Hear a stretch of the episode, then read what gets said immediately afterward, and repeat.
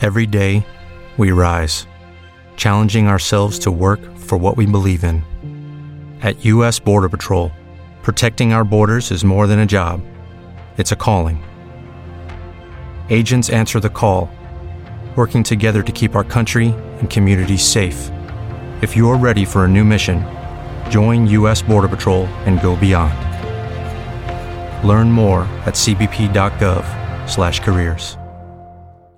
Mean Lion Media presents Pregnancy Pearls. Meet Doctor Nicole Plenty, a double board certified O B G Y N and high-risk pregnancy expert. She's brilliant, well-researched, and feisty. Growing tired of seeing complications of pregnancy that could have been prevented, she wanted a way to empower women through knowledge because, as she says, all doctors aren't created equal. This quest to educate women birthed this podcast, Pregnancy Pearls with Doctor Plenty. Thanks for listening to Pregnancy Pearls Podcast with me, Doctor Nicole Plenty. So, y'all, we are wrapping up the last week of April. Yep, we're about to be in May, which means that summer is just around the corner. So if you're in the South, then you're already in the swing of warmth, right? But if you're on the East Coast or in the Midwest or somewhere up north, you are literally probably still feeling wind chills and will still feel them until actually the summer hits. I didn't realize that the first day of actual summer wasn't until June twenty-first. So yeah, being from the from Louisiana, we had fall and we had summer. And we complained about it being cold during the winter when it was only in the sixties. And then we complained about it being actual summer when it was in the hundreds, right? But once I moved to Indianapolis and we still had snow the first week of May, I was miserable, okay? But that's okay, people. Summer is just around the corner and we will soon be there. Okay, so now that we've gotten our little small talk out of the way, let's focus on what we're really going to talk about this episode. Now, this one is a bit more serious because we have to chat about S T Ds. And this time we're going to chat specifically about how it affects unborn babies. And that is congenital syphilis. So if you've never heard of syphilis, it means you've never had sex education, but syphilis is a sexually transmitted disease. It's caused by the bacteria Treponema pallidum. Okay. Now, it can be transmitted only a few ways. So by direct contact with an actual lesion during vaginal, anal, or oral sex, or vertically through the mom to the baby. Okay, those are the those are the ways, sexually or congenitally from your mom. Now, you cannot transmit it through sitting on a toilet seat. You can't transmit it through sharing eating utensils or being in the same swimming pool with somebody else that has a lesion or the bathtub. You can't get it from sharing clothes with somebody. You got it from sexual contact with somebody that has syphilis, okay, that had an actual lesion. Now, there are pretty much four stages of syphilis. Then we also throw in latent and neurosyphilis in there as well. So realistically, overall, five stages. So you have primary syphilis, which is a single sore or multiple sores on the penis, vagina, anal, anus, rectum, or the lips, okay? Basically, wherever that lesion came in contact with the mucous membrane is where you will see that lesion. Now, that lesion is a painless sore. It almost looks like a little crater sore, like a chancroid sore, um, in that it's not like a blister. It's actually like an open sore. And the key there is it does not cause any pain. So you see a lesion there. It's not causing any pain. And then eventually it just goes away, right? And it can go away even without treatment. It just goes away.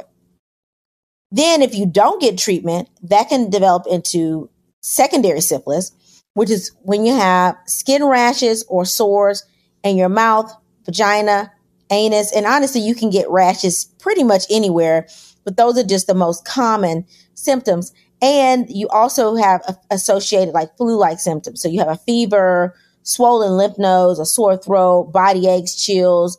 You're super tired all the time.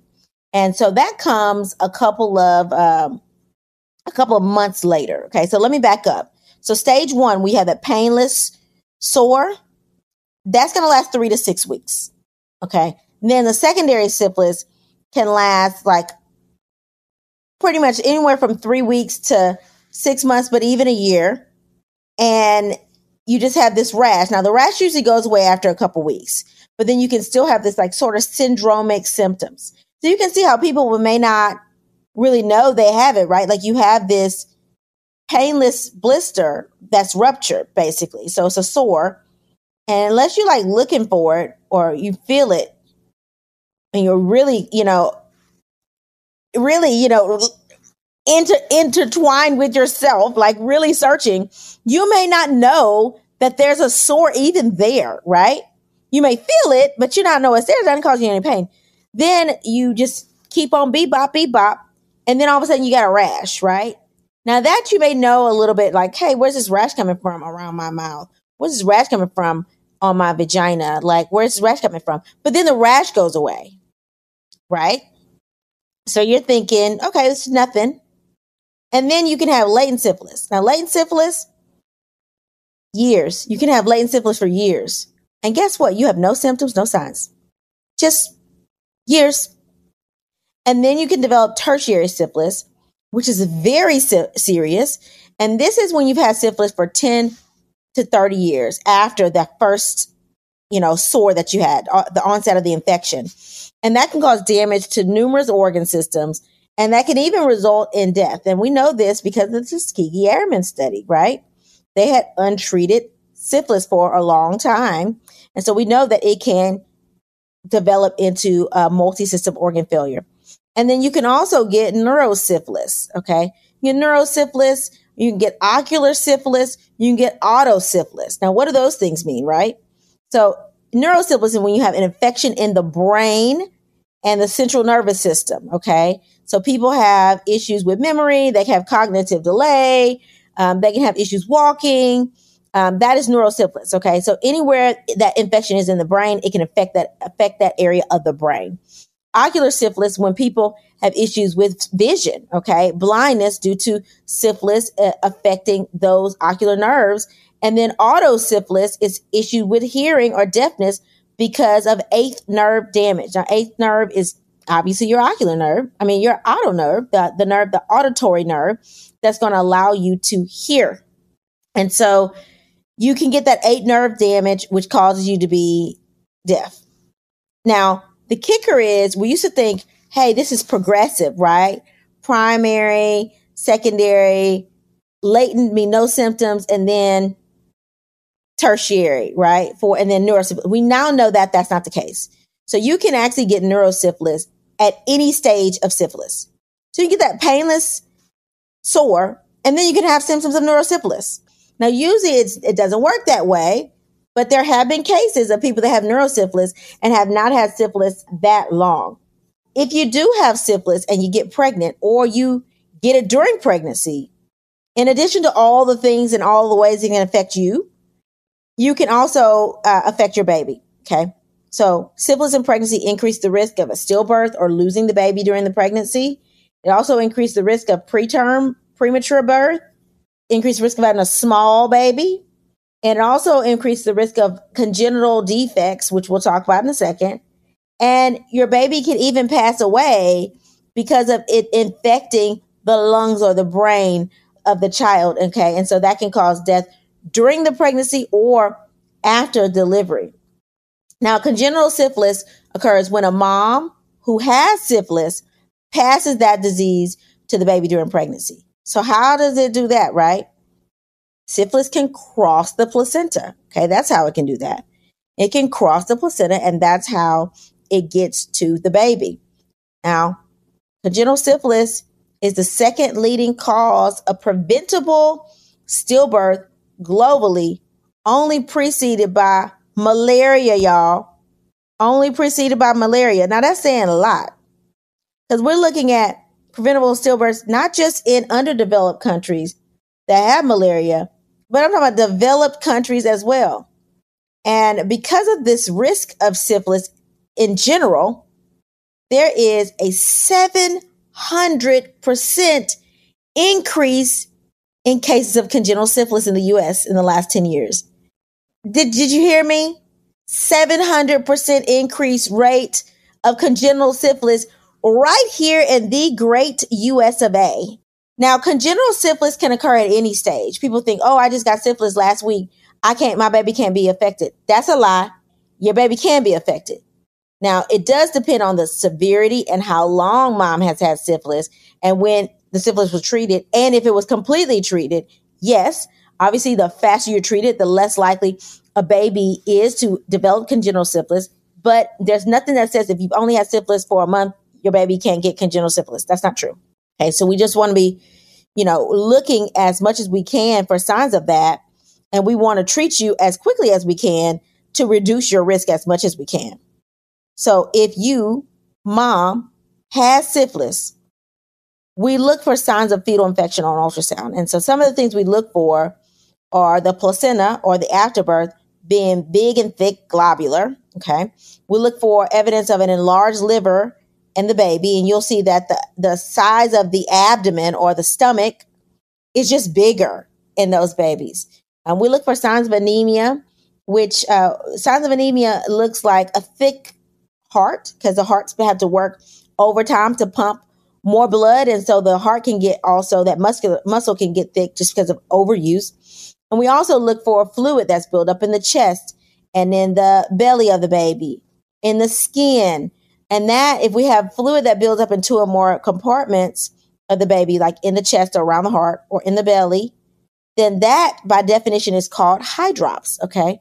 That's called fetal hydrops. The baby has fluid in, in, in areas of the body because of severe anemia. We can also look for evidence of cataracts in babies because we know that syphilis can cause blindness. We look for evidence of cataracts or haziness of the lens on ultrasound in the eyes. We also look for small babies and then abnormalities of the shape of the bones, especially the lower bones. Okay, so we see like some indentation of the shins of the baby. Now, after delivery, the earliest sign of congenital syphilis is nasal discharge. So because most people that have babies that have signs of congenital syphilis have that early, like first trimester exposure. If you get it later on after organs are developed, you may not know if your baby has congenital syphilis. Your baby comes out normal, and then one or two weeks later, your baby has nasal discharge or runny nose, okay? And then a month later, your baby could get a rash on the baby's face, most commonly, but could also be anywhere on, on the body, almost like the rash of secondary syphilis. Babies can also have nerve damage causing the cataracts. Remember, we talked about ocular syphilis. Can have blindness, okay? It can have deafness because of eighth nerve damage that we talked about, autosyphilis, and then even meningitis, which is going to act like a neurosyphilis picture. Now, in childhood, we see that those children eventually have developmental delay, cognitive delay, issues with speech and development. They can also have Hutchinson's teeth. So instead of the teeth, uh, especially the, the front teeth, having a square-like shape, those teeth are more pointed, okay? Hutchinson's teeth, more pointed, almost like shark-like teeth. Okay, we see that. Babies can also get what's called interstitial keratitis. That's just a, a haziness of the cornea or of the eyes. So we see this like hazy, like mask of the eyes. And then, like I said before, before eighth nerve deafness. So deafness because of damage specifically due to eighth nerve that allows us to hear. So as you can see, this can be a serious situation. And because of the cases of syphilis being on the rise, we have a, we have more congenital syphilis also being on the rise. So it's very diligent that you know your partner, you talk to your spouse, you're honest about any type of infidelity. I'm not saying about cheating, but we need to be honest about this to prevent this from affecting our children. All right, so now that you know a little bit more about congenital syphilis, let's go to some questions and cases. First case is a twenty-two-year-old who is pregnant with her first child. Her boyfriend tested positive for syphilis, but just told her after her test came back positive at her first prenatal visit at fourteen weeks. She was told that she needs treatment for syphilis along with a detailed ultrasound. She was sent to you for further counseling about the risk to her baby. The intro just told you all the things that could happen to the baby. But at fourteen weeks, you are less likely to have a baby that has congenital syphilis. But if your baby has congenital syphilis, you are more likely for it to be severe. Okay, so the so your O B G Y N told you, right, you do need a detailed ultrasound. We usually do that around eighteen weeks. But if you're sent for a referral for consultation at fourteen weeks, what we will do is talk about how long you've had it, okay? It sounds like you don't know how long you've had it, right? So your boyfriend tested positive for syphilis, but he just told you, and probably the only reason he told you was because your test came back positive. And then you had to go and tell him or confront him, and he said, oh, yeah, I did test positive, but we don't know if he tested positive and got treated, and, you know, then you didn't know that you were exposed. So then you may have reinfected him. So it may be the, the gift that kept on giving, that you're reinfecting each other. We don't know if he just found out he had syphilis. We don't know if he had been with somebody that gave him syphilis and now you tested positive a week later. We just don't know the timeline. So some of this is having a come to Jesus with your spouse or significant other and saying, okay, let's be real, because we need to figure out the risk to our baby. How long have you had it? Do you know who exposed you to it? How long were you treated? Why did you not tell me sooner so that I could have gotten treated before? Depending on how long you've had it, if you haven't had any symptoms at all, then I would assume that you're in that sort of latent phase, right? Because the rash could be very subtle, okay? It could be very subtle for secondary syphilis.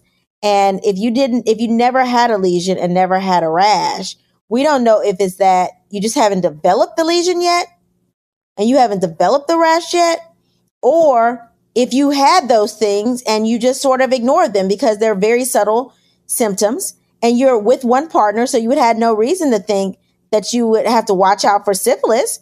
So at this point, you do need treatment. And you need treatment with penicillin because that's the only thing that you can take in pregnancy that will prevent congenital syphilis, okay? Nothing else, nothing else has been shown to prevent congenital syphilis except for bicillin, which is the same thing as penicillin G, okay? So you do need that. You do need to make sure that your partner is tested and treated as well, because what we don't want to do is treat you and then you go back home and make up with your significant other, and then he reinfects you, right? That just like defeats the purpose. So we want to make sure that both of you are on the same page and you both get treated. Now, if you never had, if you don't have that primary lesion, we're assuming that you have latent syphilis, and that means that you need to be treated with three doses of penicillin. If he recently got diagnosed and he hadn't been exposed for long, and you just haven't developed any of those symptoms yet, then you may be a candidate for getting one dose of penicillin. But if he is not being honest, or he doesn't remember who infected him, or he thinks that this could have been something he had for years because he didn't realize he was positive, and you are sure you haven't been with anybody else, then I would err on the side of caution and treat you with the three doses of penicillin, um, because under treatment is just like having no treatment in terms of exposing the baby and the risk of congenital syphilis. So we're going to err on the side of caution and give you the three doses of penicillin if he has no idea when he was infected or has no idea how long he was infected, which means that he doesn't know how long ago he gave it to you. If he gave it to you, that's assuming that you weren't with anybody else that could have possibly given it to you, and you've had a negative test, you know, before in the past that proves that you were negative at some point. But I would err on the side of caution and treat you with three doses of penicillin if we don't know that actual timeline. In addition to treating you and doing a, a, a brief early anatomy scan, you need to come back at eighteen to twenty weeks to get your detailed anatomic survey. So a detailed ultrasound to look at the baby from head to toe to make sure nothing is going on. And then even after that, because there's a risk of the baby being smaller, and there's a risk of people that have uh, babies with congenital syphilis having nothing at all, you do need growth scans pretty much every month to make sure that the baby, one, doesn't start showing signs of congenital syphilis, like the cataracts that we can see. We may see little calcifications in the brain or little white spots in the brain.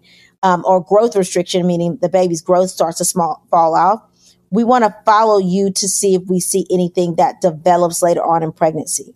So you would get your detailed ultrasound at eighteen to twenty weeks. And then once a month, you would have an ultrasound that, to recheck everything to make sure the growth's okay and there's no other findings that could be concerning for congenital syphilis. And then we also make sure the neonatologist knows that you were exposed, even if you are fully treated. Now, they are going to look for signs after delivery of congenital syphilis, and they also make sure the baby makes all milestones like they would any other baby. But your pediatrician, if the baby's not meeting milestones, then it is like, is this is this attributed to congenital syphilis, or is this attributed to some other etiology, okay, that the baby's not meeting milestones? So they would have to follow the baby to figure that out. But rest assured, the risk isn't super high of getting congenital syphilis if you are treated during the pregnancy. Now, people that don't get treatment within four weeks of delivery, even if you get treated, it's not long enough for treatment to actually reduce the risk of congenital syphilis. So we always want to make sure that we get treated as soon as we possibly can to reduce the risk, especially if there's somebody that's in the third trimester, because we want to make sure that the baby gets treated to decrease the risk of congenital syphilis before delivery. Now, the good thing is you're only fourteen weeks. So if you start getting treated now, which is three, one dose of penicillin, three times each one week apart, then you should be able to progress and proceed through the pregnancy just fine and, and not have too many concerns. But it's better to be safe and be monitored through the pregnancy than assume that if your detailed scan's normal, then nothing's going on. We still got to follow proper precautions and go through the proper channels to make sure everything is okay. The best thing you can do besides initiating your treatment now is to make sure that you and your significant other going forward are on the same page. You both get treated. You both decide, hey, if we're going to stay together, we're not going to go outside of our relationship, because what you don't want to do is get reinfected, okay, with syphilis. That you will get tested again in the third trimester is another time where we will test you to see if you have any S T Ds, including syphilis. Um, we test for H I V and gonorrhea and chlamydia.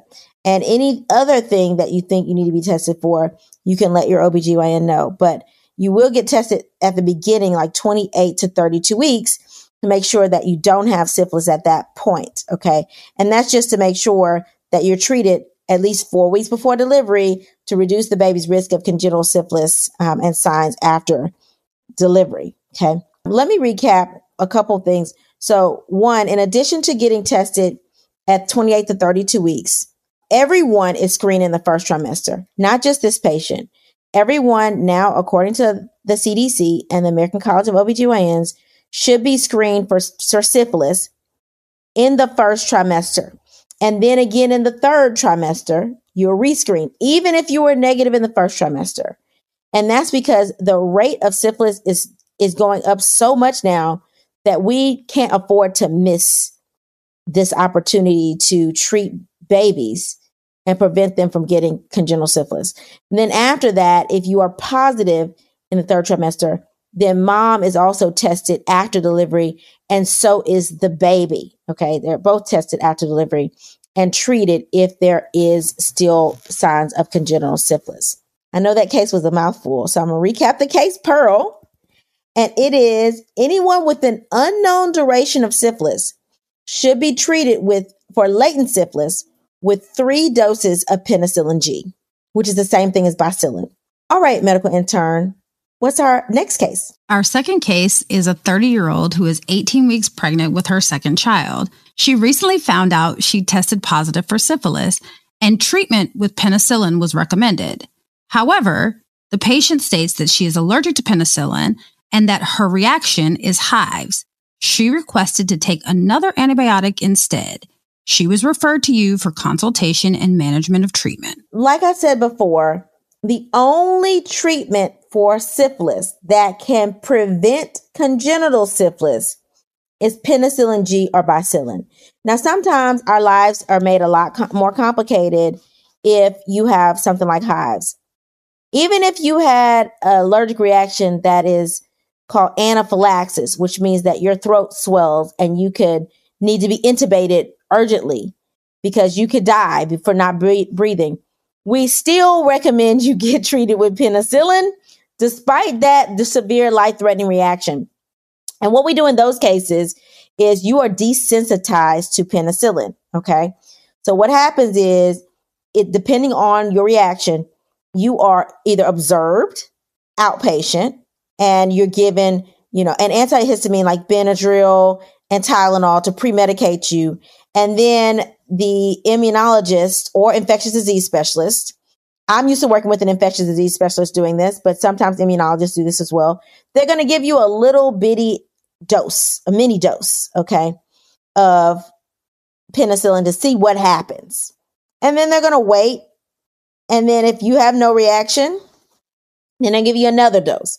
So it's sort of like dosing you up to cause your body to become immune to penicillin, okay? It's like slow dosages over time.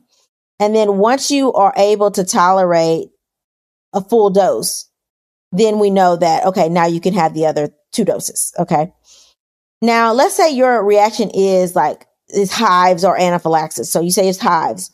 Those are people that are usually admitted to be desensitized. So usually you are, if it's anaphylaxis, for sure, you're in the I C U. Some people do um, desensitization in the, like a step-down unit. So it's, it's not necessarily an intensive care unit, but it is like a unit that has close um, nurse to patient monitoring.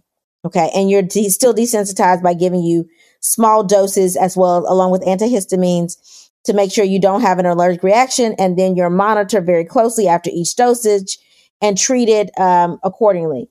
The reason they do this sometimes in the I C U is if you need to be urgently intubated or you need oxygen, then you're already there, right? You're already in the hospital and they can give you medicine and intubate you and save your life. But most of the time, it's such a slow dose and such a slow desensitization that we don't really worry. You know, there's not really as big of a risk as people think because it is like giving your body very small doses.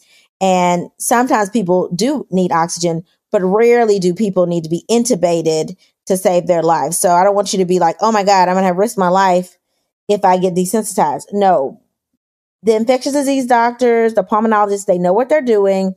It is slow desensitization, but it has to be done because otherwise you can be treated, but your baby still runs the risk of congenital syphilis.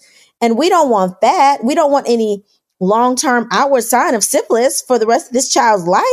So we have to desensitize you to make sure that the baby is not affected. And so the case pearl for this one, like I said previously, the only treatment in pregnancy for syphilis is penicillin G, which is the same thing as bicillin. Anyone who is allergic must be desensitized and then proceed with treatment.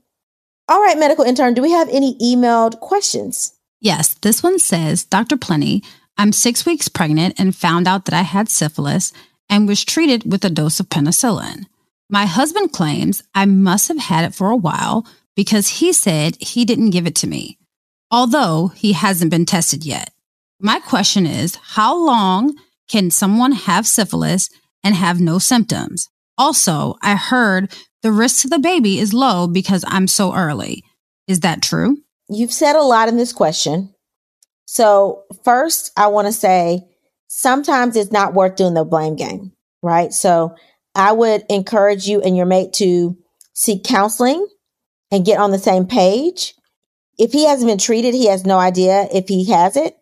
And even if he was tested, you could have gotten it from him or he could have gotten it from you, because if you're sexually active and you're married, unless you literally go back on your timeline to figure out when was the last time you each had intercourse with somebody else and when was the last time we've each been tested for S T Ds that were negative, you're not going to be able to figure that out. So counseling is needed to figure out the whole infidelity thing. But in terms of this situation, could you have had syphilis and not know it? Yeah, you could have had syphilis for years. He could have had syphilis for years. men are more likely to notice the lesion, okay, right? Because the penis is outward. They can look down and look at their penis and see a sore on their penis, right? They're having to hold their penis when they go to the bathroom. They can feel the sore on their penis, even if it's painless. They know that that's not supposed to be there. Versus women, I mean, even if we feel something, we have to, and the lesion could be inside of the vagina. So if it's painless, we may not be able to see the lesion unless you literally get in the mirror and really looking. And even then, it could be inside of the vagina. So could you have had this for years? Yes, you could have had it for years. Uh, latent syphilis, you know, like I said, starts at, you know, can last ten to thirty, I mean, can last years and years and years. Okay. And you may not have ever developed signs of, you know, tertiary syphilis, or which is some in-organ damage, or neurosyphilis. So yeah, you could have, you could have latent syphilis that could be asymptomatic for years. And you could have just not known that you had a lesion and not noticed the rash. Yeah, that could actually happen. The rash of syphilis is usually very telling, but the thing about it is it goes away even without treatment. So if you're somebody that like sort of waits it out, you may not know that you've had it. Or it could be that you haven't had symptoms yet. Like, let's say you did have intercourse with somebody else, or your husband had intercourse with somebody else and then infected you. You may just have not developed symptoms. But to answer your question, yes, you can have syphilis for years. Um, usually you have the lesion and the rash, but like I said, sometimes the rash is more subtle, and sometimes the lesion, especially in women, may not be noticeable. And so if you're in the latent phase, or you're in a phase that you haven't gotten symptoms yet, you may not just not know it. So let's not do the blame game. Let's go to counseling. Okay. Cause in the office, it's not the time to do the blame game. Go to counseling outside of the office, seek marital counseling. But first, both you both need to be tested. So he needs to be tested, and then you both need to be treated right away. Now, you heard that the risk of the baby is low because you're so early. That is true. You're more likely, if you are in that like three to five week period and you got syphilis, to have a miscarriage than you are to pro- proceed and have a baby with congenital syphilis, but it's not impossible. Now, because you made it to six weeks and you're going to get treated, the risk of having congenital syphilis is lower in you. But if the baby gets congenital syphilis, it is more likely to be congenital, like severe birth defects, as opposed to somebody that got it in the third trimester. So the good thing is you're early, you can get treated early, and the likelihood of transmission versus a miscarriage is very low. Okay. Cause you would be in that all in one period where you would have had a miscarriage if it did affect the pregnancy. So, so in a, in a nutshell, yes, that's true.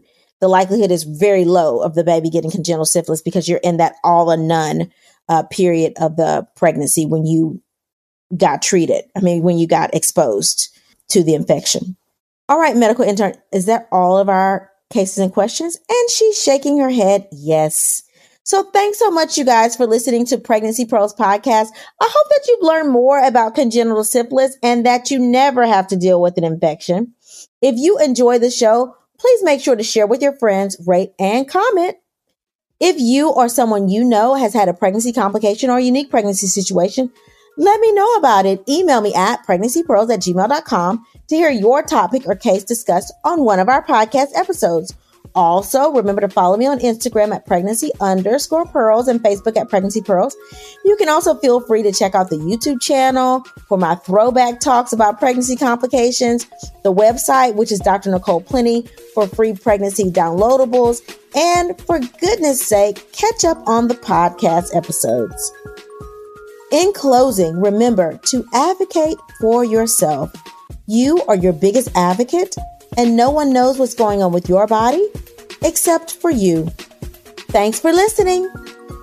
Bye. Pregnancy Pearls is hosted by Doctor Nicole Lee Plenty, produced by Nicole Plenty and Janine Brunson Johnson, executive producer Ken Johnson. Find Pregnancy Pearls on Apple Podcasts or wherever you get your podcasts. Please subscribe and rate. The content of this podcast is not intended to be a substitute for professional medical advice for diagnosis or treatment of individual medical conditions. Always seek the advice of your physician or other qualified health provider with specific questions regarding a medical condition. Pregnancy Pearls is a Mean Old Lion Media production.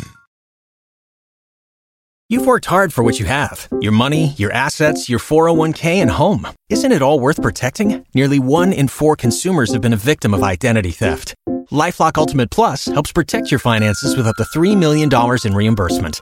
LifeLock alerts you to identity threats you might miss, and if your identity is stolen, your dedicated U S based restoration specialist will work to fix it. Let LifeLock help protect what you've worked so hard for. Save twenty-five percent off your first year on LifeLock Ultimate Plus at LifeLock dot com slash aware.